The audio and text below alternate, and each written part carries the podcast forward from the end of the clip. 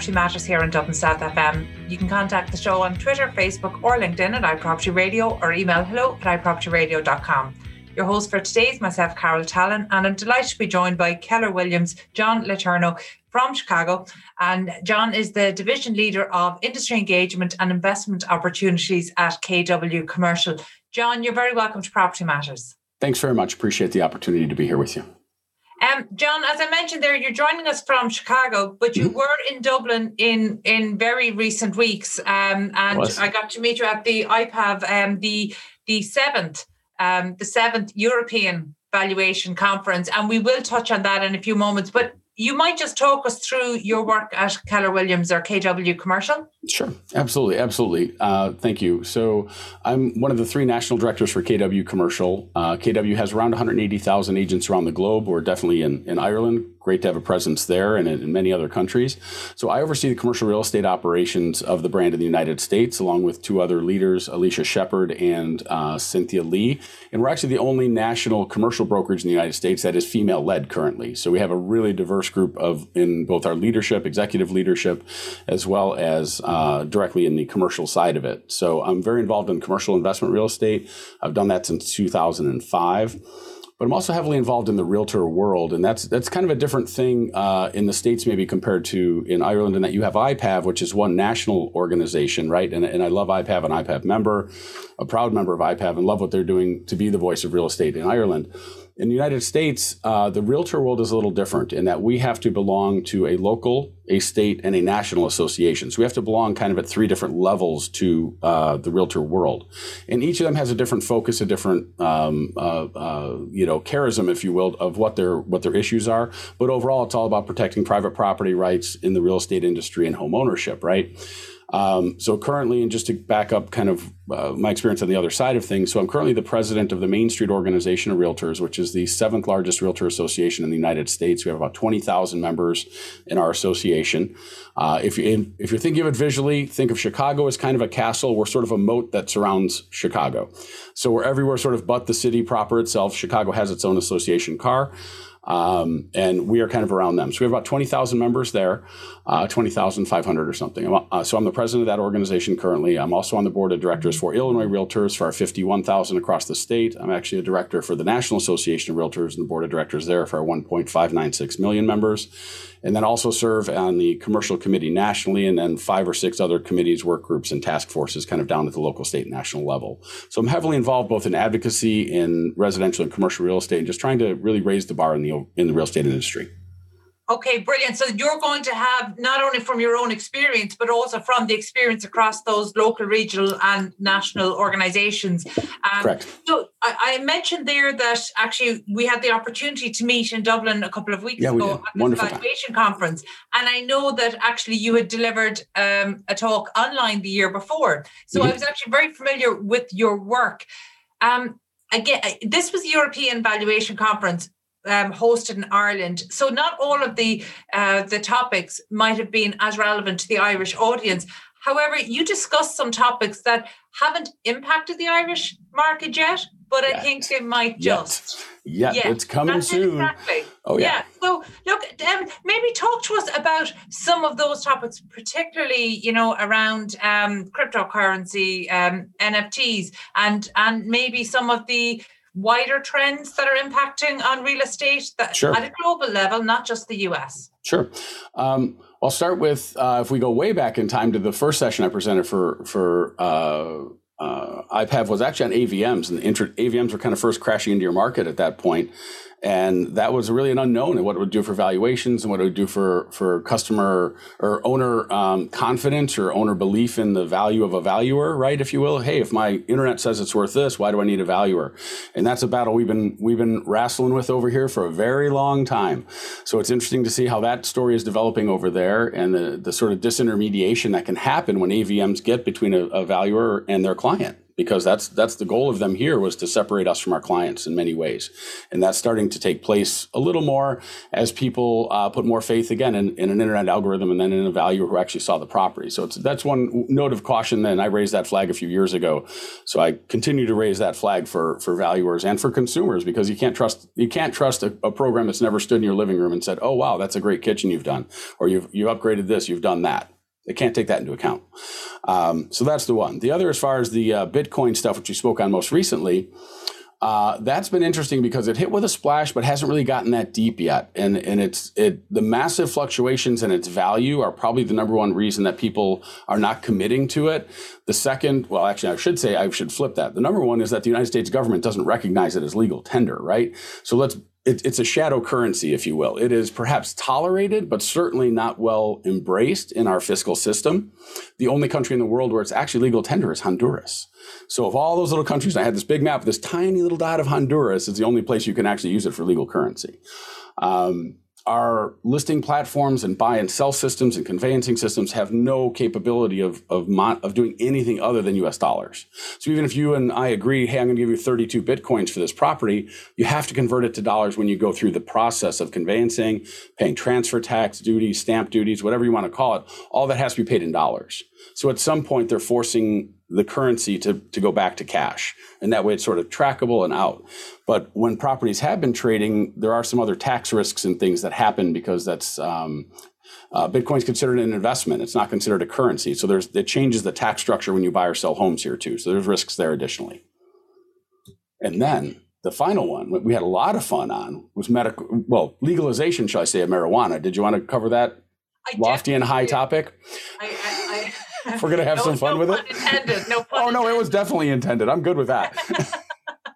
yeah, and again, you know, this is something that because you know, there were issues, like I said, that mightn't be directly of impacting the Irish market. It doesn't mean they're not going to be in Absolutely. the near future. So yes, I think it's really and more more importantly, then it means that if we're following in the footsteps of others, it means that we've maybe some outline of what to expect by understanding the maybe the psychology of um, how it was impacting on prices. Sure. Talk us through some of the, the stats that you had.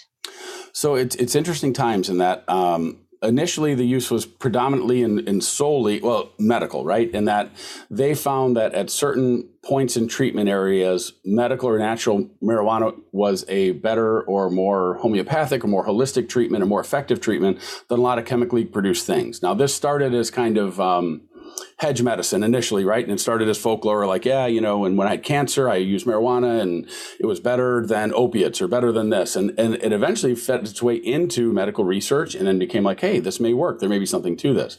That then stepped up to the point where states were legalizing it for medical use only. Um, like California did that, and you had to have a medical card at one point. You'd go to your doctor and say, Well, I have glaucoma or I have depression. Well, all of a sudden, people everyone in the state had glaucoma within about a week, it seemed, right? So perhaps it was uh, the system wasn't exactly used the way they wanted it to. Now, people who did have a legitimate medical need absolutely had access to it. The most important part of that was they had access to very well cultivated, well grown, safe product that wasn't coming off a street cut with who knows what or added into who knows what. They did what what kind of crazy harm to people's bodies. So it actually refined the game, just like you have these craft brewers popping up all over that are hyper refined in the way they make you know beer or whiskey or wine or whatever that might be you have a lot more knowledge of what's going into it. And a lot people care a lot more about what they're putting into their bodies that way right? So it grew from medicinal and then eventually some states started flipping and going hey let's make it recreational. You know you can own up to you can own and grow up to five plants on your own. You have your own little grow facility right? Hey wow that's crazy in some states. Um, but the funny thing is that even in states where it's allowed medicinally is great, but for uh, recreational use, it's actually still federally illegal. So a local police officer might say, Hey, Carol, I see you're smoking a joint on the corner. I can't touch you. But if a federal officer walks by, they can arrest you for that because it's still a crime. So it's a very interesting patchwork in that it's not federally decriminalized, it's only local. And the areas where it's been recreationally decriminalized, there's been about a twenty thousand ish, twenty eight thousand dollar property value increase in cities where it's been legalized for a, significant period of time, and uh, for recreational can we break that down because there's a lot to untangle there or disentangle really um, yeah. fr- from what you're saying. And one of the things that I, that really struck me when you were delivering your talk on the day, yeah one of the points that I had in my head actually came in through the Q and A, and it was, you know, are we are we confusing cause and effect? So, is it a case that um, maybe the the disposable incomes in the area are higher, and therefore that was driving up prices? You know, how how can you be sure of cause and effect? Well, the the methodology that was used, and I can I'll, i can get the study to you that uh, that came out of it. The study that was used for that did did balance out like total number of houses and income. It, it balanced those factors out, and it you it equivalated equivalent equivalized equivalentized um, equalized. That's the word. Uh, I have not been using the product this morning. I assure you, it's early in Chicago. Uh, um, they balanced out all the socioeconomic factors to make it a fairly level study to try to remove some of that bias in it because that's the concern. You say, well, if you just shine that narrow beam on a very affluent neighborhood versus a non-affluent neighborhood, well, oh gee, look, the values went higher. Who saw that coming, right? So they did normalize all those values when they did that study. Okay. And isolated this as being they, they tried to. Is it exact? Probably not. And, and we're not far enough away from the data to have, you know, a 20 or 30 year haul. There's only been a few years, right? So, but the other interesting side note of that is the effect it's having on commercial real estate. And that to me is a little more fascinating because definitely it's a, a, little bit more of my world. And I do a lot of commercial investment real estate and commercial and investment real estate. But the effect on commercial has been fascinating in that grow facilities, like you go to Colorado in industrial areas where grow facilities are allowed, there is no vacancy. It's at zero. They, they they're building buildings as fast as they can because there's so much demand for this, and prices are insanely high, and that's squeezed out in many ways, marginalized other owner users like machine shops or warehousing facilities or uh, production facilities because they can't they can't pay the rent.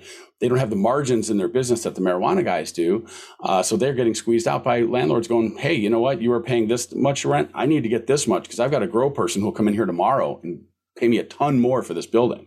So it's actually having an interesting knock-on effect, and that it's creating some some disintermediation of industrial neighborhoods. In retail areas, the sales tax it generates are massive. Let's be really clear. There's a huge amount of tax on this stuff. It's just like gasoline. I know you guys have very high gas. We have our gas here is hovering around three dollars and fifty cents a gallon, and that's a U.S. not imperial. So we have uh, the smaller American gallon compared to the to imperial, if you're going to compare it. But um, of that, 60-ish percent or something is tax 70% is tax i forget the exact number but in marijuana you're seeing taxes on that of 30 40 50 80 100% on it huge tax numbers and municipalities are going well wait a minute so i'm a municipality I have a budget shortfall. COVID happened. Prop, you know, not everyone's going to restaurants, so I'm not generating sales tax. And this is a difference between you and us, and that you have a VAT that's on there we are uh, use tax. So if I walk into a restaurant and it's a uh, hamburger is ten dollars, it's ten dollars plus nine point seven five or eight point seven five percent. There's sales tax that goes on top of that. So we always go plus, you guys are a net number. So our municipalities who are retail based, who had a lot of retail stores in COVID that shut down, they're like, man, we're not getting, no one's going to restaurants. They can't, we're on lockdown. So like, but if we legalize weed, we could make a ton of money and everyone's sitting at home smoking weed or eating edibles or brownies or whatever. And there's lots of very interesting varieties of things they've done with this. Um, you we can make a ton of money on this. And during COVID, these these dispensaries had lines half mile long waiting to get into them unbelievable. They were even doing curbside delivery.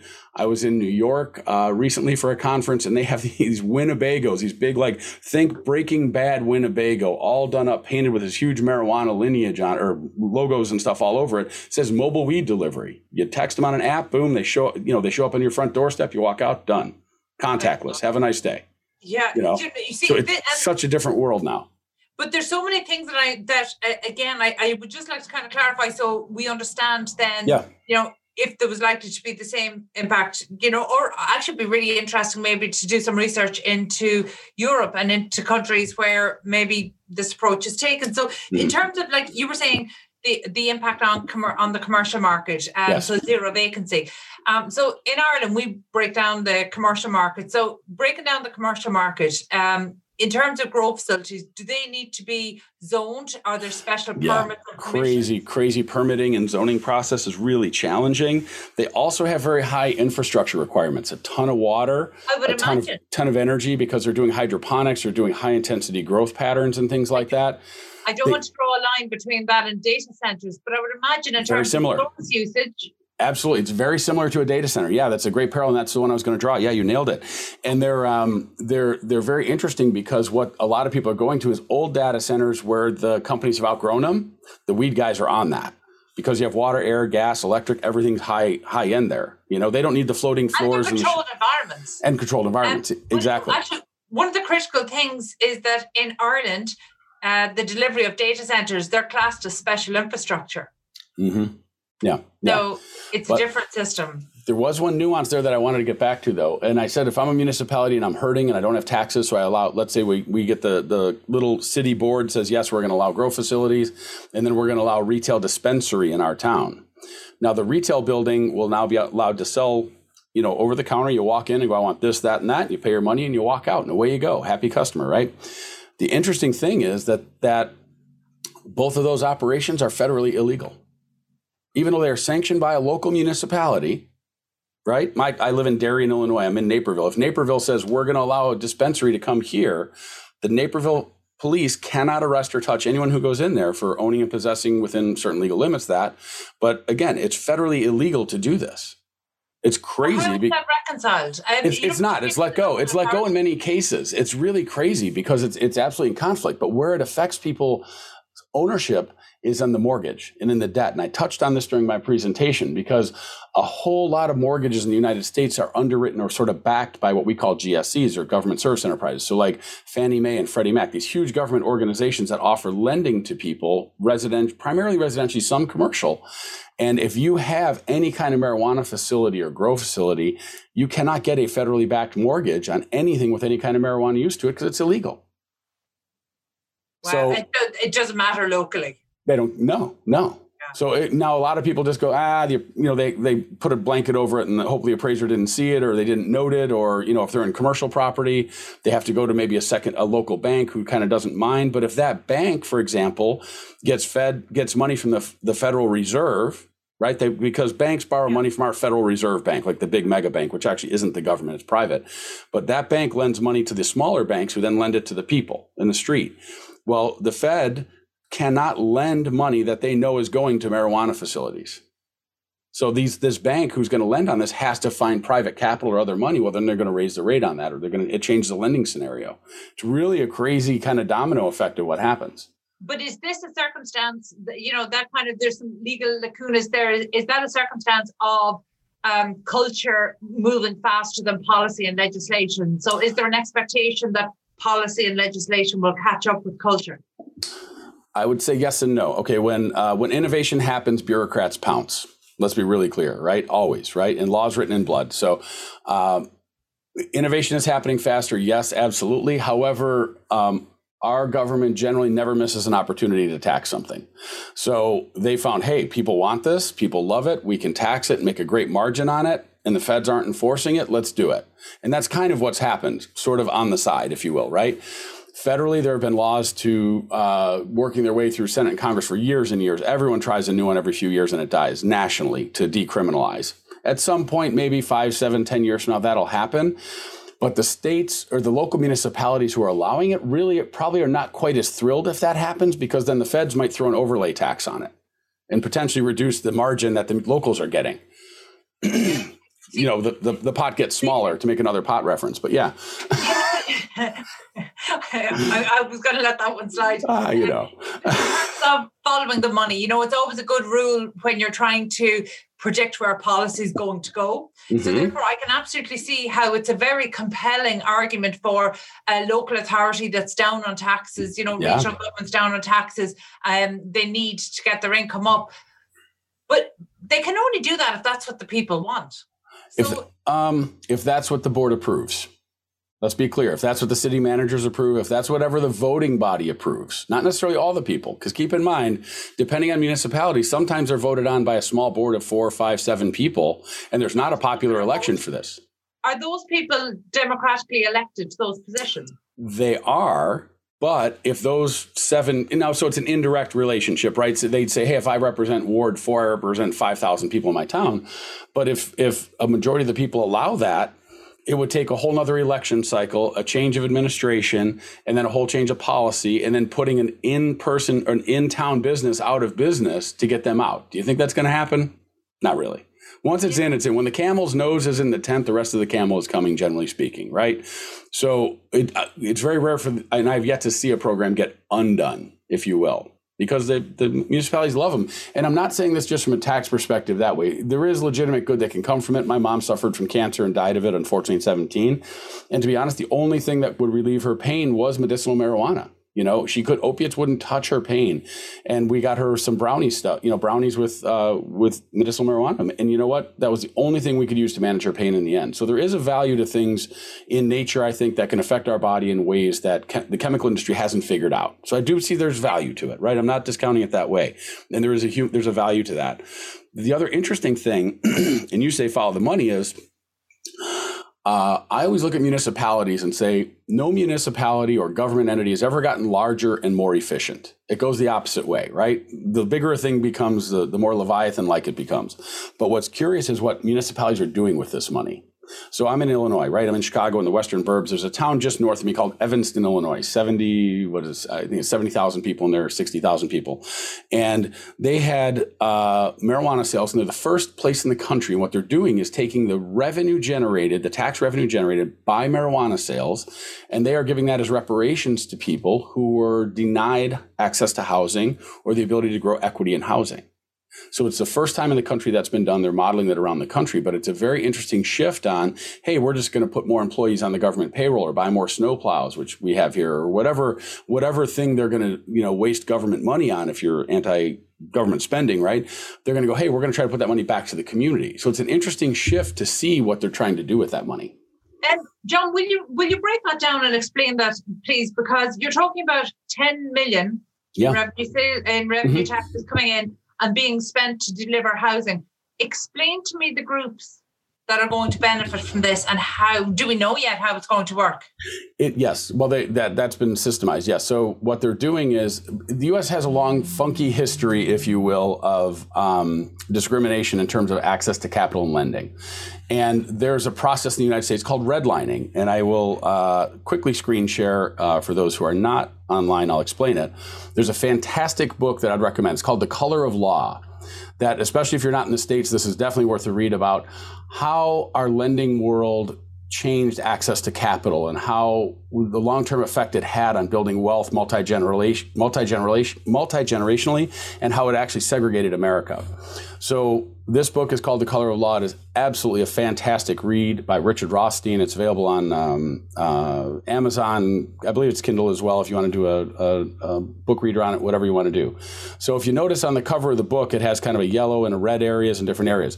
Lenders in the United States, from the very early days, the government would say, hey, you can't lend in this area, but you can lend in that area. This, this area we view as risky, and they would draw a red line around that area and say, yep, you can't go here. So that was called redlining. So my grandfather came from County Clare to Chicago November 11th, 1922. he arrived in Chicago. He moved to the southeast side. He moved west of what was called Cottage Grove, three, four blocks west of there.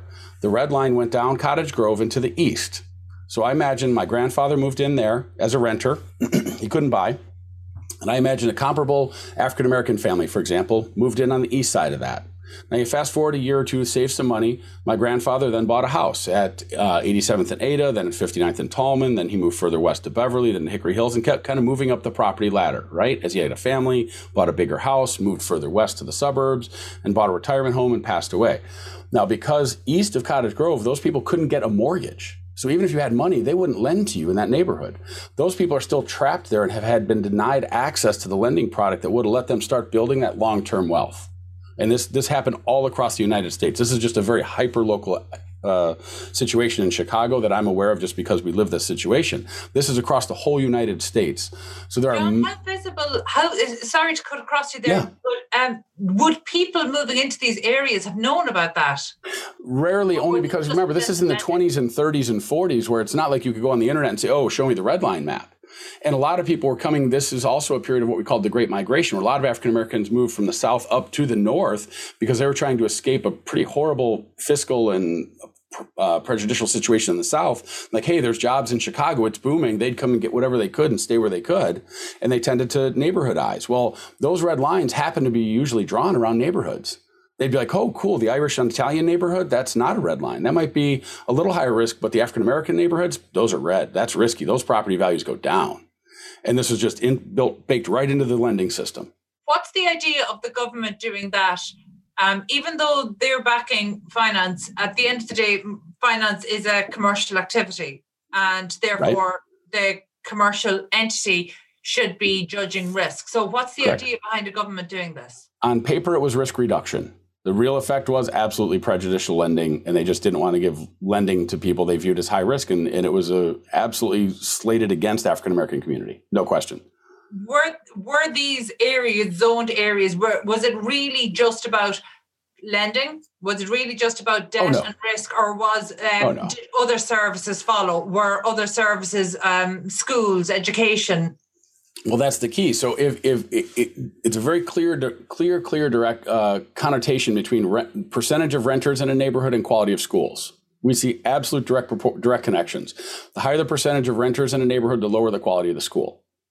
So what we see then is in a neighborhood of renters, in a neighborhood of owners, historically, the renters will have a poor school system. Well, then you have a poor school system. Well, those people aren't as well educated. They can't get as good a job. Well, they stay renters. And it just keeps that that trap of you just can't get out because you can't go, well, I'm just going to go to Harvard. These, Harvard wasn't an option, right? Good schools weren't an option.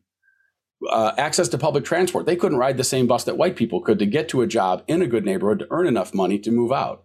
Like it, it was crazy how institutionalized that was in our world. But here. the book that you're referring to, you know, did that actually draw parallels with debt uh, and lending and other activities? Absolutely, yes. Like yes. healthcare, like education. Everything, absolutely, yeah. Because then you go, well, why? I'm not going to put. Um, and I'll use modern thing. I'm not going to put an Apple store in a neighborhood where people can't afford an iPhone. So I'm going to go to a very affluent neighborhood where people can buy a thousand dollar phone. I'm not going to go to a neighborhood where people earn seven hundred dollars a month and they're not going to want to buy a thousand dollar phone. It doesn't make economic sense. I'll go where I can sell them to people who make five thousand dollars a month. I'm just gross exaggeration, but at the same time, then the, the better retailers go here, the better stores go here, the better food goes here, and this has even turned into what they call a food desert. And I'm going really down a rabbit hole in Chicago, but on the south side, there's what they call food deserts, where there's people who have to travel an incredible distance, even in a hyper dense city, to get access to a grocery store because grocery stores don't even open in some of these very challenged areas because they're like we can't make it economically sustainable. Even to this day to this day.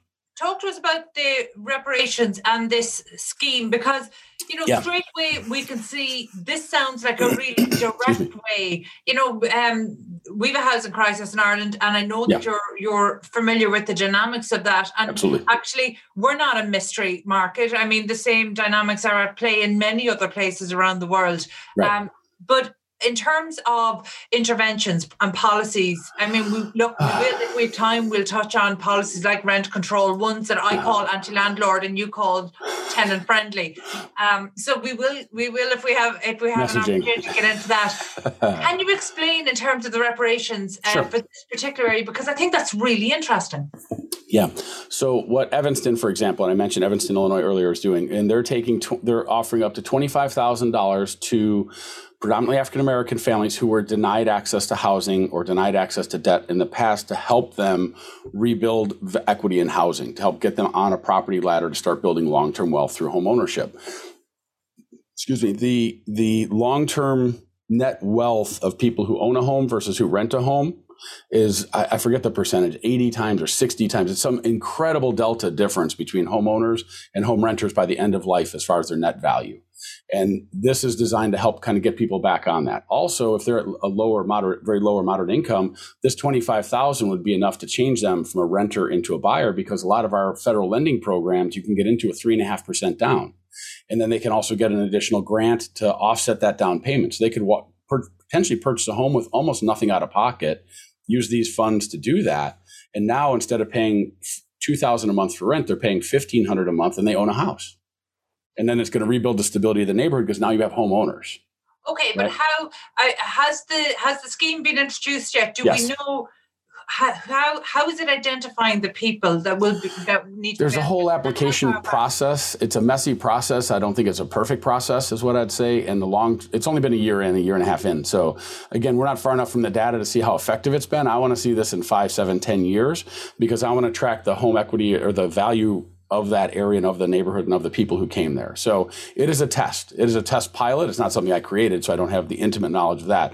The application process is you have to show some provenance and okay, this family was here and this happened, and so there is a process to that. Uh, as far as what the long-term effect and how corrective, how positively corrective it is, I don't know, and I'm very curious to see how that plays out. So that's the big question mark. We'll do this one next year and have more data. How's that?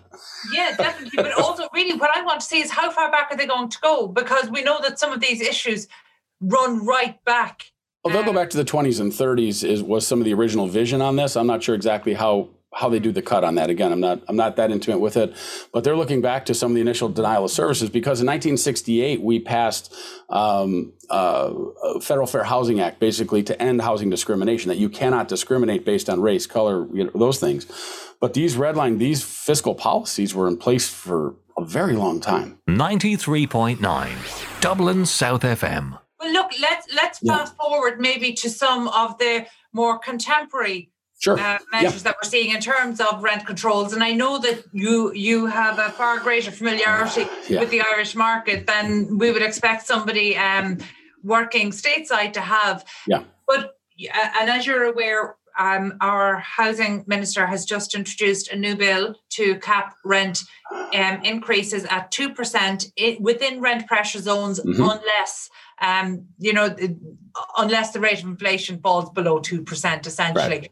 Um, and at the moment, at the moment, that's not looking likely um, uh, for the next. Oh no, we're entering a significant inflationary market that's going to just crush landlords. But we'll talk about that happy topic in a minute.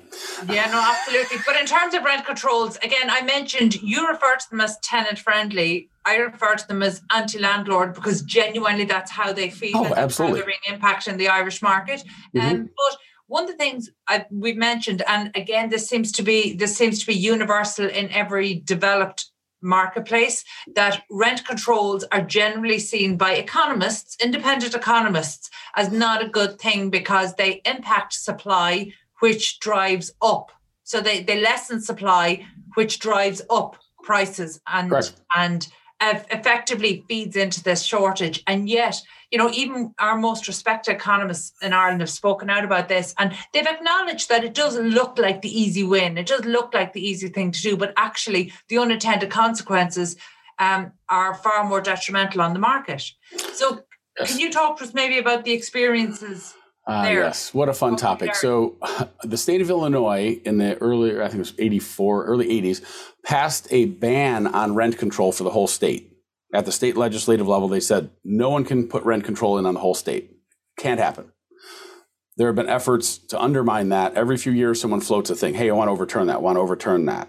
The last three legislative sessions, they've gotten very, very close. This time, I think they're going to eventually finally flip that. The second that gets flipped, any place that wants to do rent control can create their own rent control system, right? And as realtors, we have a group called RPAC, which is a Realtors Political Advocacy or Political Action Committee. And what we do is a, we're a lobbying group and a, a, an interest group who studies real estate issues.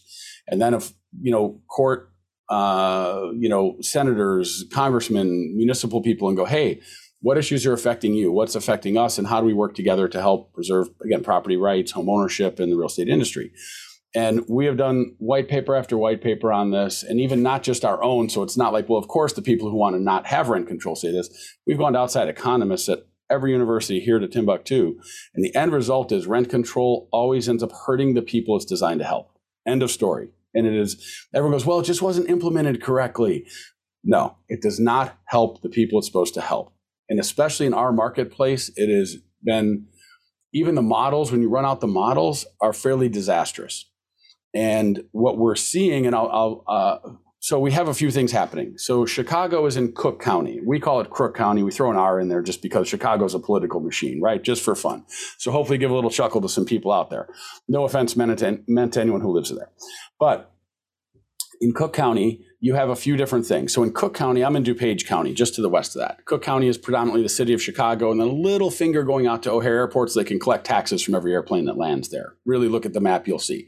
And so um, in Cook County, they have passed several things recently. The first is what they call RTLO, which is a new kind of the tenant and landlord ordinance that moves the needle very, very in the tenant's favor as far as leasing goes. And they're going, hey, the tenant has all these new rights that landlords don't have. Okay, they move that pendulum way over. A lot of it was response to, to COVID and beyond. Um, at the same time, right now, it, it, so many people went sideways during COVID, and the court system is relatively inefficient. That if no new people defaulted on their their rent in Cook County, no one. Let's say everyone paid all of their rent from now on, and we only had to begin evictions on the people who are currently sideways in their rent. There would be a four year backlog before we could evict people from their from the tenancies across Cook County right now, and that's if no one else defaults. Four years. Okay. Why is that? Because they don't they haven't paid and the court system stopped and covid and it's inefficient and it just takes time. So now you have a whole bunch of properties that have very tenant friendly leases. If the tenant goes sideways it's going to take you years to get rid of them at the same time between 2019 and 2020 in west and south cook county property tax assessments went up 56% on average and you go, well, that's no big deal. You guys are paying, you know, what, what do you pay in property tax there? A few hundred euro, a thousand euro. And I know there's the whole thing on getting your valuation done and resetting it after 10 years. I, no, I, but it, it is it is shockingly low when people complain about it. Oh, believe me, you haven't even begun to feel that, right? So, uh, for example, I live in a, a fairly nice house. I mean, mid $400,000 value. Our taxes are around 10 grand a year for that, and it's cheap right? For where I am, a very reasonable. There's areas of Cook County where there are homes that are two hundred thousand dollars that'll have a fifteen thousand dollar a year tax bill. Okay, tax bill's higher than the mortgage if you if you do the math, right?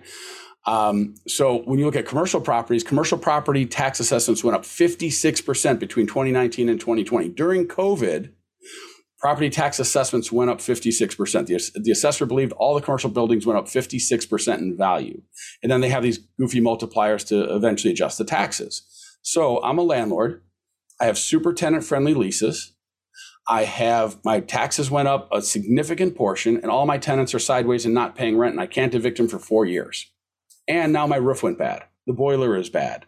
The, the plumbing is bad. The sewer line, whatever it is, some huge capital event comes up I don't have a shekel to put into this building.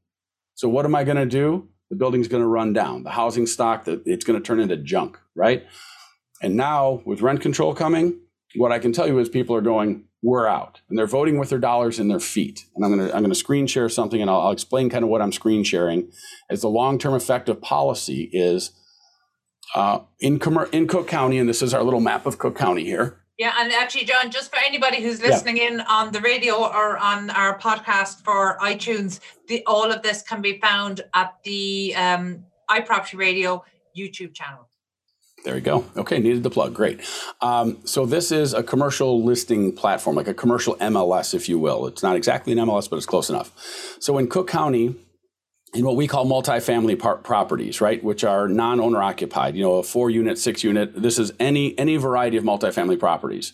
There's 482 properties for sale right now in Cook County. Okay, and this is kind of the the physical map of it. You see where that's at. In DuPage County, which is where I am, just to the west, there are 11, and of these, half of these are under contract right now.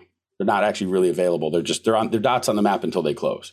What conclusions so, can we draw from that? Very clear policy high tax, low landlord protection, rent control is coming, bad fiscal policy, inability to to control the outcome of your properties. And if you if you don't think policy, you know, owners vote with their feet and their dollars, 482 versus 11. And what I can tell you is the people who are selling these, the vast majority of these people are not reinvesting in Illinois because they're very afraid rent control is going to get passed. They're afraid of high taxes unfunded pension liabilities. There's 240 something billion in unfunded pension liabilities across the state that eventually we're going to have to pay for. So there's some yeah. really crazy factors driving it. Um, honestly, that message, that message could not be more important for um, Irish policymakers to hear right now because what you're describing there, high taxation, low landlord protection, um, an unbalanced uh, system uh, when it comes to fairness, onerous compliance what we've seen and what our leading agencies, um, like for example, Sherry FitzGerald, um, who are the leading agency in Ireland, a state sure. agency, you know, they, they have stats that have shown us consistently that for every two landlords leaving the market, there's kind of fewer than one coming into the market. Oh, yeah. And yeah. landlord rhetoric in Ireland, really, we've been allowed to, we've really allowed that to get distorted. And in fact, the data shows us very clearly that the vast majority of landlords, like 87% of landlords in Ireland, only own one or two properties and they receive less than 10,000 a year in income. And these are people that we call fat cats, mm-hmm. less than 10,000 a year after allowable expenses. Right. And they own one or two properties. And the vast majority of those, that 87%, own one property. Most times it's either through a pension or accidental, possibly. Um, yeah, most people become accidental landlords. In, in Carol, policy is driving them out.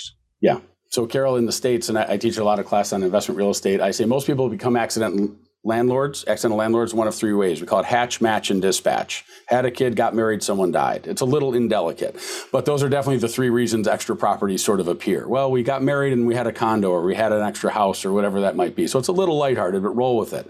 Um, I will throw one other thing. So this is all, and you're going, well, John, you know what? They don't have rent control. It's an imperfect. Yeah, maybe you're just not right.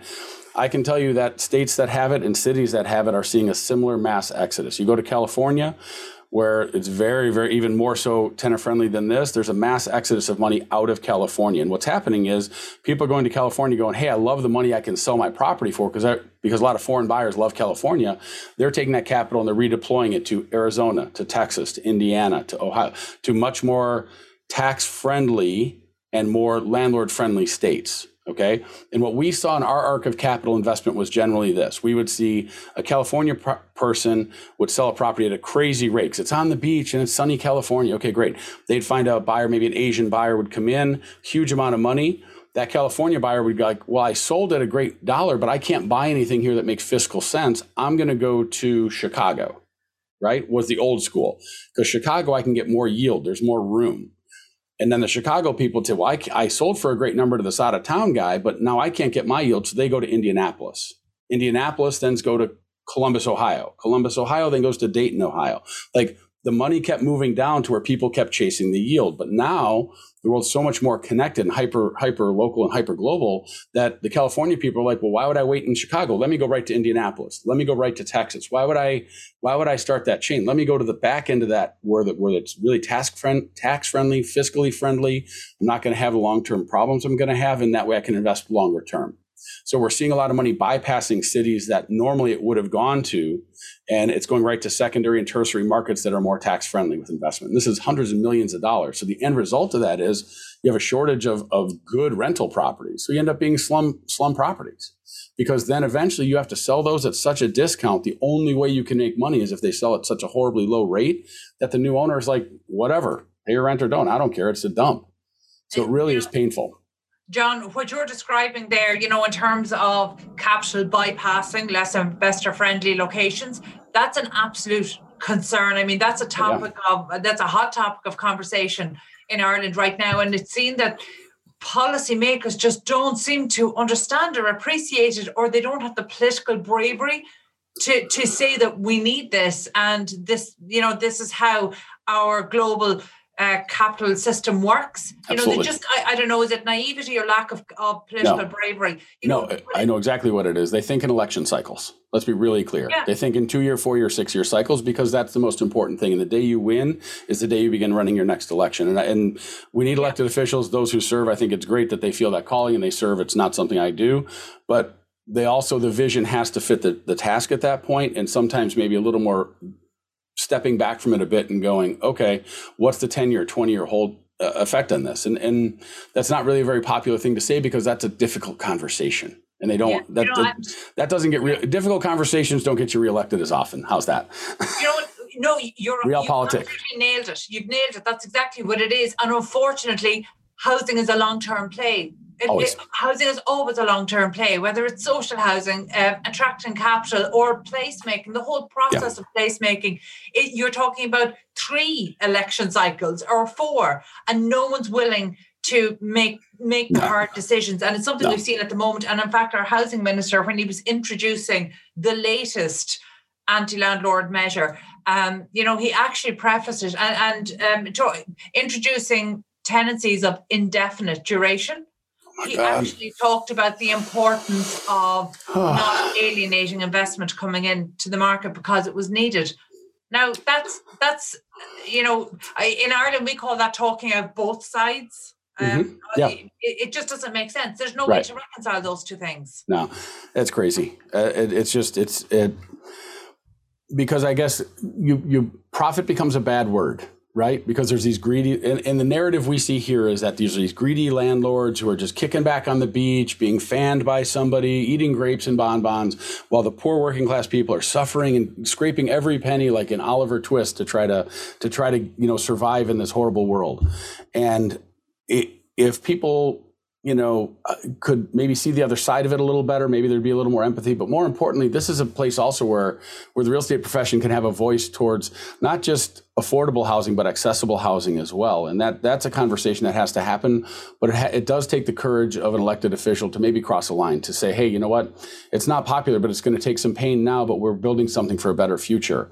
And believe me, this this whole situation is. I'm not speaking. This is just an, isn't just Irish politicians. So please, this isn't crit- criticizing you know, a place dear, near and dear to my heart. I have a red passport. I'm an Irish citizen. I love Ireland. I have a home there, right?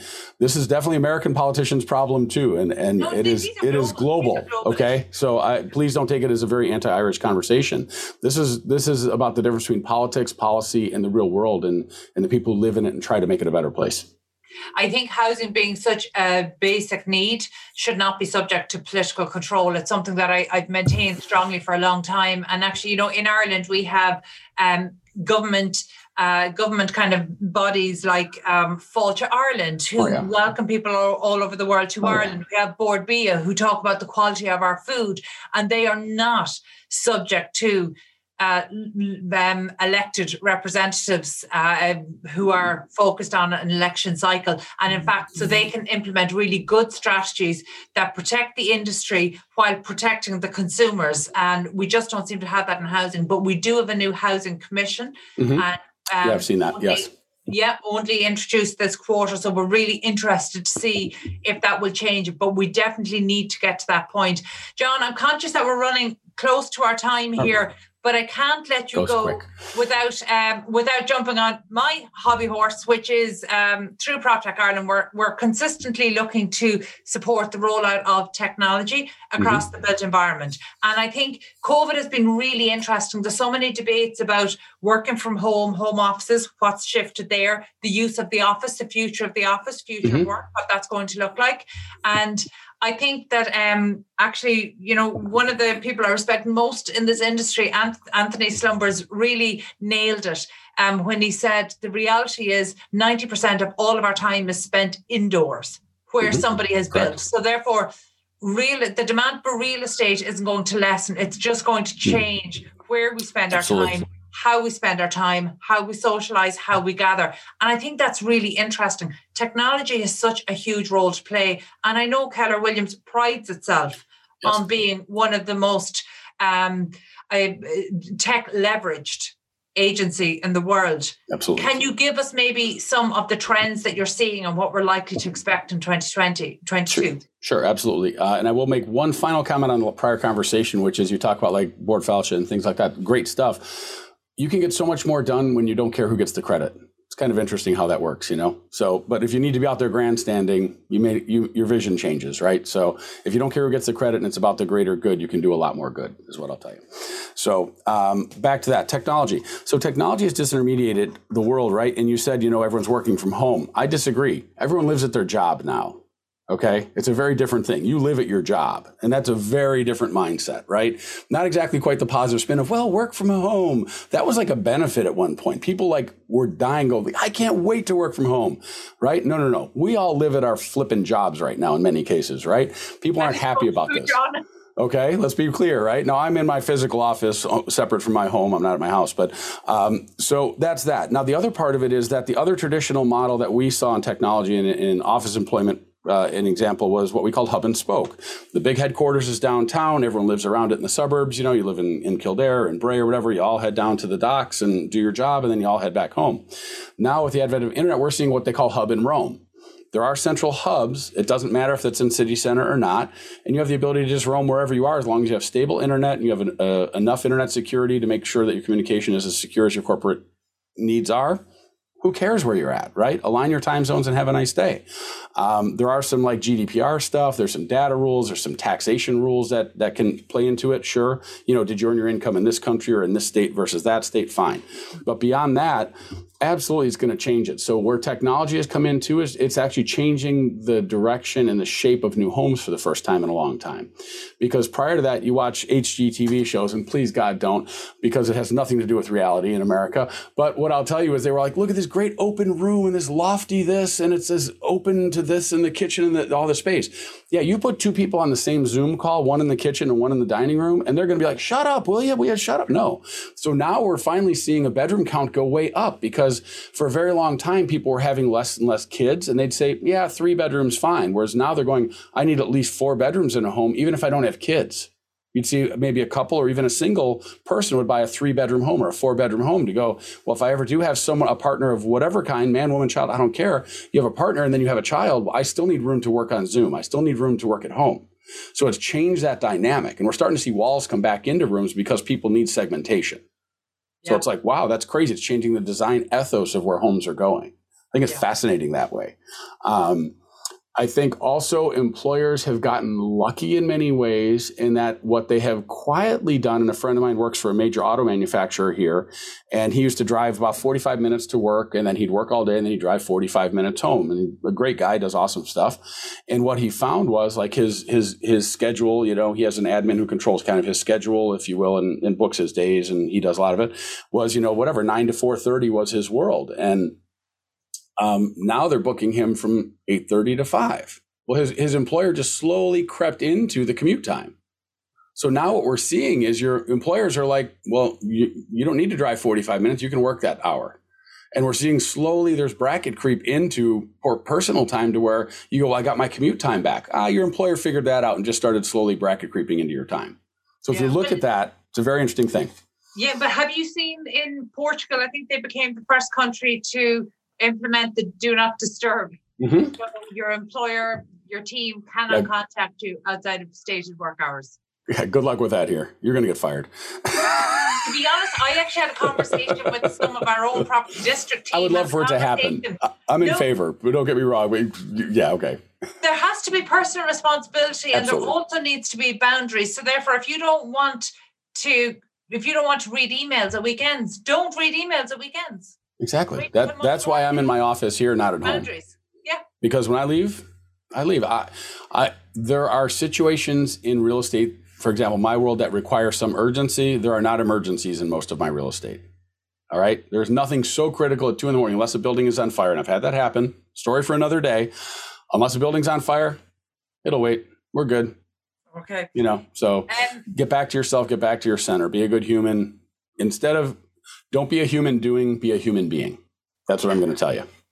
I love that. But actually, I you know what I think we're going to let your final words be be a good human because I think that's, that's really it. powerful, yeah. especially for the time we're in at the moment. Um, John, I could talk to you all day, and I definitely want to touch base with you in the next couple of months to look back and see how some of these policies are working as well. And you know, I, I appreciate there's a time lag needed there. Thank you so much sure. for being so generous with your time today. That was Keller Williams, John LeTourneau, Division Leader of Industry Engagement and Investment Opportunities at Keller Williams and KW Commercial. And that's it from us this week. Thank you for listening into Property Matters on Dublin South FM. You can get in touch with the show on social media at iProperty Radio or by emailing hello at iPropertyRadio.com. Also, my thanks to Peter Rice on sound. We're back at the same time next week. For myself, Carol Tallon, and all the Property District and iProperty Radio team here, stay safe.